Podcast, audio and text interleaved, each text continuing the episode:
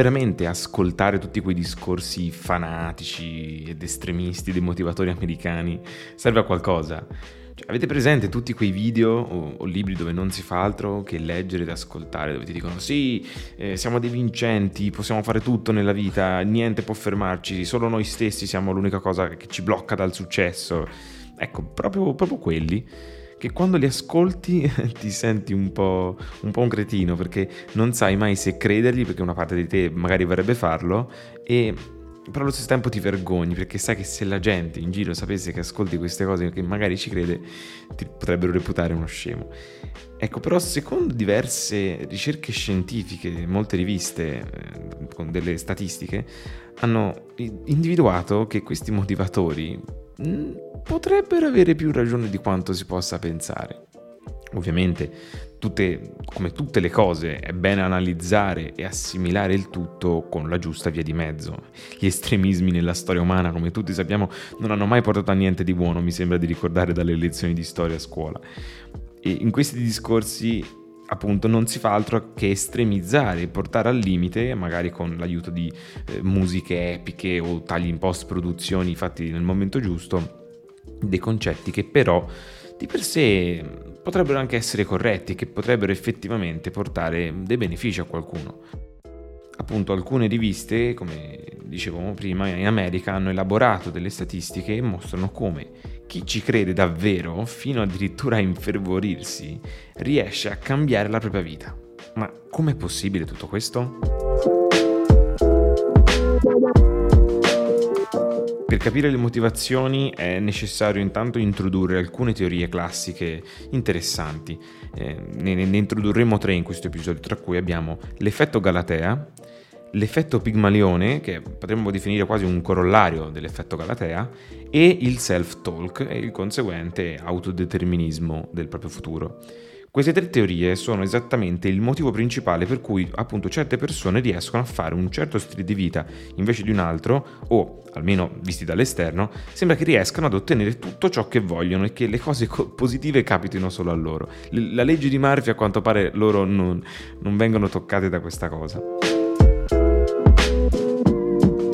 L'effetto Galatea è un fattore cognitivo che induce ad ottenere certi risultati è un fenomeno, diciamo, psicologico che afferma che le nostre aspettative nei confronti di noi stessi influenzano il modo in cui ci comportiamo e quindi alla fine eh, il successo o l'insuccesso di una cosa. È un po' come un'autoprofezia. Se crediamo di poter raggiungere un obiettivo, lavoreremo duramente, magari anche più duramente di quanto abbiamo fatto normalmente per ottenerlo e aumenteremo le nostre probabilità di successo. Ci sono molteplici storie dietro questa teoria eh, e qui però ne voglio portare una eh, nello specifico che sinceramente mi sembra più carina e anche più facile da interpretare e collegare a questa, a questa teoria. Il nome, appunto, Galatea, deriva dal mito di Pigmalione e Galatea e narra di come il re di Cipro, appunto Pigmalione, cercasse la sua donna ideale e non riusciva a trovarla da nessuna parte. Impossibile faceva udienze, incontrava persone per mesi e anni e non la trovava da nessuna parte, era molto molto preciso nelle sue idee. Decise allora di realizzare, di far realizzare una scultura che avesse tutte le caratteristiche che cercava. In essa ci fece plasmare non solo le qualità fisiche desiderate, ma anche molti dei suoi valori. La figura doveva avere la bellezza, la do- doveva esprimere dolcezza, nobiltà, sensibilità e molte altre virtù. L'opera, a cui diede il nome di Galatea, risultò talmente perfetta che finì per innamorarsene perdutamente. La dea Afrodite, allora che aveva osservato tutto dall'alto dei cieli, si commosse alla vista eh, di questo amore incredibile che Pigmalione nutriva per Galatea, per questa statua, e quindi decise di intervenire dando vita alla statua. Così il re di Cipro trovò la sua donna ideale e vissero felici per sempre, bla bla bla bla bla. Quindi il forte desiderio di Pigmalione permise di creare le circostanze affinché la statua si trasformasse in una donna vera e propria. Questo ardore nell'ottenere quello che desiderava è chiamato effetto Galatea. Quindi l'effetto sostiene che quando si è più convinti della propria capacità di raggiungere una meta, più probabile sarà che ciò avvenga. Allo stesso modo, quando non si ha la convinzione di esserne capaci, aumentano le probabilità di non esserlo davvero e quindi in altre parole queste credenze incentrate su noi stessi determinano in gran parte il risultato dei nostri progetti. L'effetto Pigmalione, eh, che anche qui ci sono diverse storie sulla sua origine, noto anche come effetto Rosenthal dallo studioso Robert Rosenthal, invece potremmo quasi interpretarlo mm, come un corollario, appunto, quindi un effetto collaterale aggiuntivo dell'effetto Galatea, appunto prende il nome poi di Pigmalione. L'assunto di base di questa teoria eh, può essere così sintetizzato, prendendolo, diciamo, collegandolo a quello che fu l'esperimento di Rosenthal, di cui dopo parleremo. Dice che se gli insegnanti credono in un bambino, credo che, credono che un bambino sia meno dotato rispetto ad altri, lo tratterranno, anche inconsciamente, eh, senza volerlo, in modo diverso dagli altri. Il bambino interiorizzerà il giudizio e quindi si comporterà di conseguenza. Si instaura così un circolo vizioso per cui il bambino tenderà a divenire nel tempo proprio come l'insegnante se lo era immaginato. Quindi l'effetto Pigmalione è un po' l'effetto Galatea ma indotto da altri. Quindi l'effetto che altri hanno su di noi condiziona ciò che noi pensiamo di noi e quindi poi fa avverare l'effetto Galatea.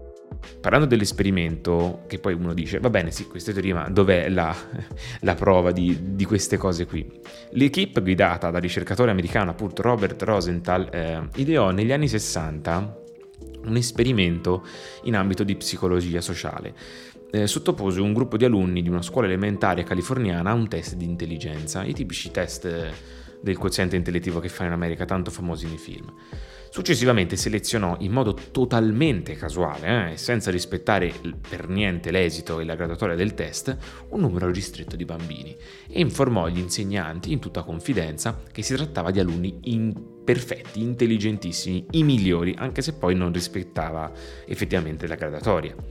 Rosenthal allora, dopo un anno, ripassò nella scuola e verificò che i bambini che furono selezionati, anche se scelti casualmente e che aveva comunicato agli, ai professori, aveva scelti casualmente, avevano confermato in pieno le sue previsioni, migliorando notevolmente il proprio rendimento scolastico, fino a divenire i migliori della classe addirittura.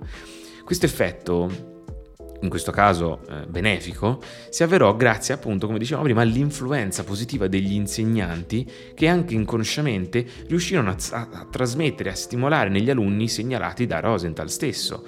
Riuscirono a, a far crescere in questi bambini, dandogli l'idea di essere intelligenti, bravi e pronti, una vera passione e un forte interesse per gli studi.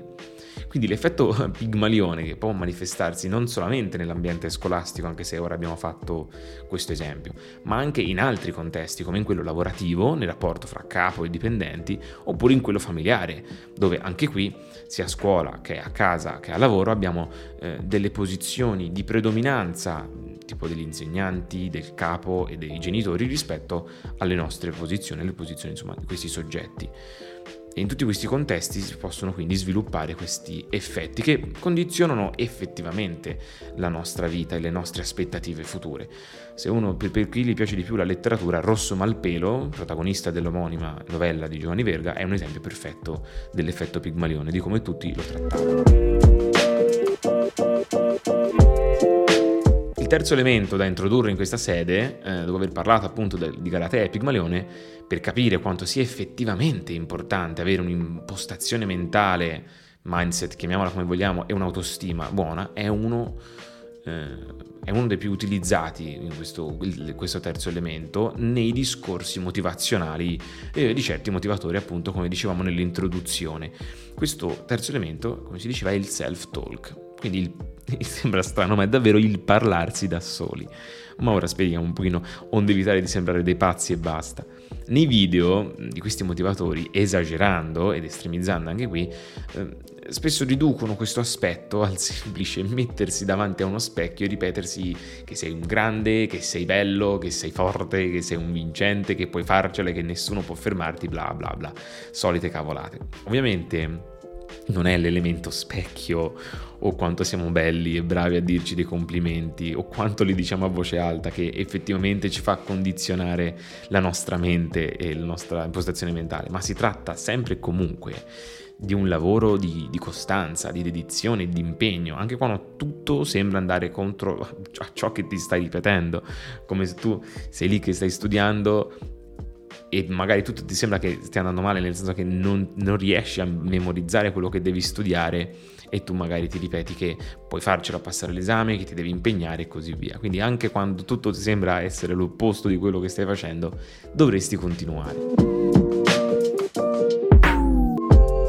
Quando parliamo di self-talk intendiamo quel costante dialogo interiore, non per forza esteriore, tra noi e la nostra mente, riguardo alle nostre competenze, le nostre capacità o le potenzialità di raggiungimento degli obiettivi che ci poniamo. Ma perché dirci delle belle paroline e nutrire pensieri positivi verso noi stessi dovrebbe in qualche modo modificare ciò che mi accadrà in futuro?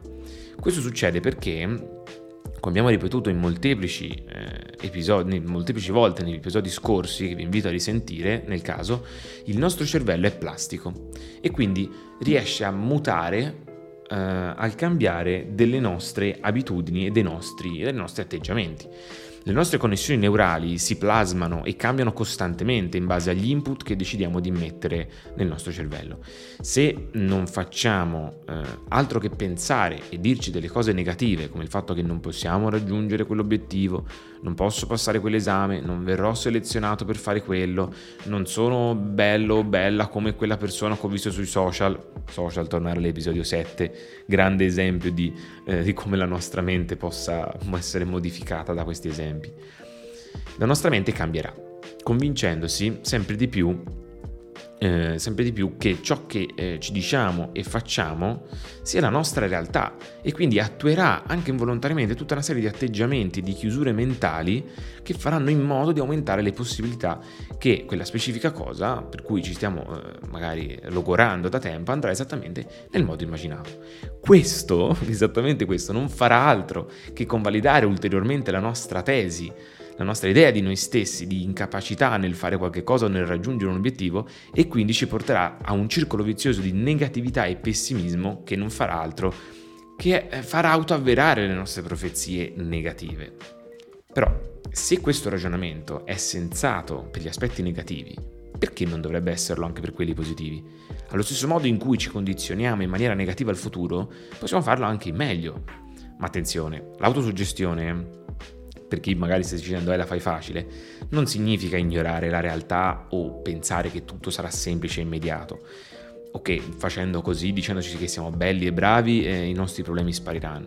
Attenzione, si tratta piuttosto di adottare semplicemente un atteggiamento proattivo. Anche qui abbiamo parlato altre volte della proattività verso, no- verso gli eventi che ci capitano, focalizzandoci sulle soluzioni anziché sui problemi. Quindi si tratta semplicemente di un ribaltamento del punto di vista dell'osservatore a ciò che affrontiamo sui nostri problemi. Il nostro modo tipico è sempre quello di pensare al problema e mai alla soluzione e invece dovremmo cambiare questo.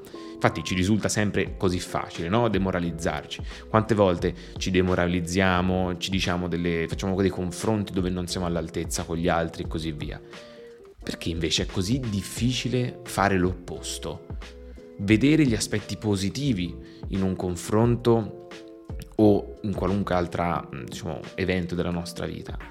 Questa domanda però la lascio a voi perché la risposta è estremamente soggettiva e dipende da una marea di fattori personali, culturali, educativi, molto probabilmente legati agli effetti subiti durante l'infanzia dall'effetto pigmalione che i nostri genitori ed insegnanti hanno avuto su di noi. Mol- cosa molto interessante.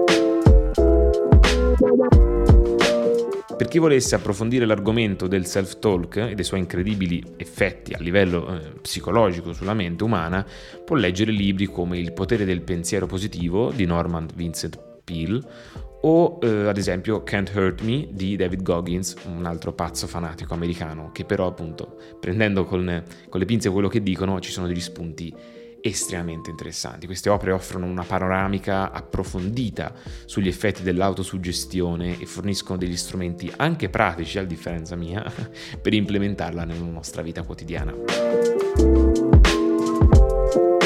Anche per oggi è tutto, finiamo qua l'episodio. Just Film, Just Feed Your Mind. Alla prossima!